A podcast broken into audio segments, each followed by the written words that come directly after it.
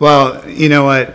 The verse that really hits home is John 3:16. I know it's on everybody's jersey, you know, at this point in time.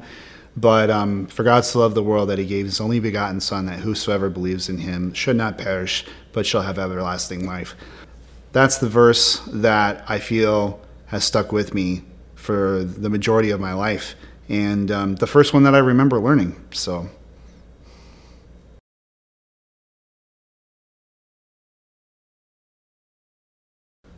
How am I nurturing my faith presently is a good question. Um, sometimes I feel like I'm not always nurturing it in the way that I'm called to, but um, I believe a lot of this has to do with the people that the Lord's put in my life um, people that I work with, I'm thankful for because they're predominantly believers. My pastors, um, my wife now, really push me to to um, not settle for a certain level of walk. You can call that sanctification, but usually through people pointing out sin in my life, um, whether that's because I serve in leadership or because now that I'm I'm leading a home, um, those areas where I have that responsibility, um, just you could say through osmosis almost, um, the Lord nurtures my faith through the encouragement that comes through that, um, and being involved um, in the ministries that I'm involved in. Um, so those those are the big ones for me, for sure.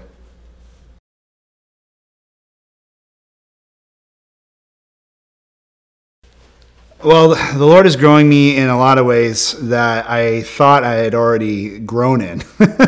this is uh, this is the the wonderful gift of marriage, and uh, me being a newlywed. Um, it'll be one year here, July sixth, uh, two thousand twenty. Me being being a newlywed, and you have somebody in your life that is that's close to you like that, and sees every part of your life, all of your your ups and your downs, um, really points a lot out to you. And so I I really realize that I'm not anywhere near a finished product, um, that I have a lot of um, areas to grow in, most specifically patience and discipline. I think discipline's a big one um, where it's been easy for me to get away with maybe not always having the spiritual disciplines I should have, whether it's reading scripture or being in constant prayer, those things that are sort of basic Christianity 101. Um, you know, are now right in my face because not only do I see the effects of, of how it affects me personally, but I see how it affects my wife and how it affects our relationship to each other and to the Lord when I when I fail in those. And so the Lord is definitely exposing those weaknesses in me. And I'm a very stubborn person, and, and it's hard for me to change some things. But um, slowly but surely, you know, I think He's He's revealing that to me and um, and working working in my life there. And that's the hope I have to cling on is that He's going to finish the work that he began in me. So that's that's my hope.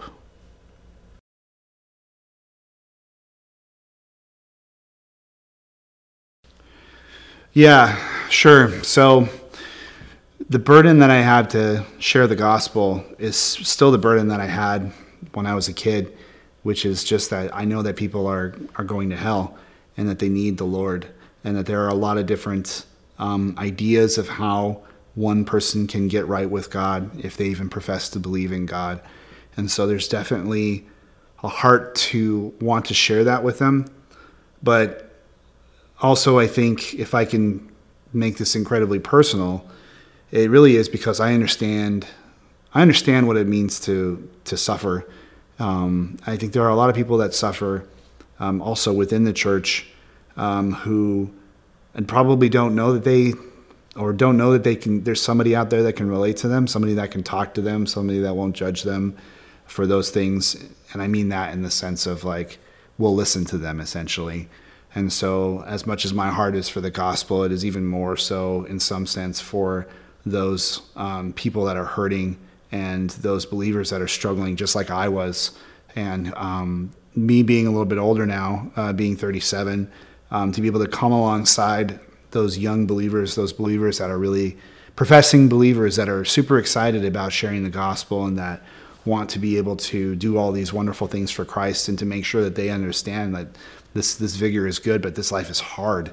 And and becoming a Christian doesn't make it easier. In fact, in some ways, I think it makes it harder in a lot of ways. And to know that you know what, like we're in this together, and that um, your brothers, your sisters in Christ are there to to help build you up.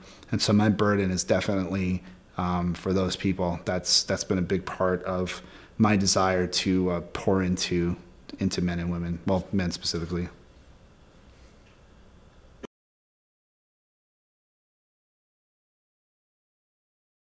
Some words of encouragement, if I can give it to you, um, whoever you are uh, listening and watching this right now, um, just know that regardless of what you've done or whatever you've been through in this life, that no sin is too great for Christ to cover and that His grace is sufficient for you. And if you're somebody like me who grew up in the church, but you're wandering and you're not sure where um, you should uh, kind of go in life, just know that um, that the Lord cares and that there are people out there that do care. Um, plug yourself into a good church. Um, definitely continue to seek after Him because it's worth it. And you don't want to be down that road where you feel like God is so far from you and um, that there's no way out of it. But the good news is that the Lord is faithful, and if that you are His, He will continue to draw you to Himself. And that is a wonderful feeling to know that regardless of all the screw ups you've had in life, all the times that you continue to fail, that God is faithful even when we are faithless.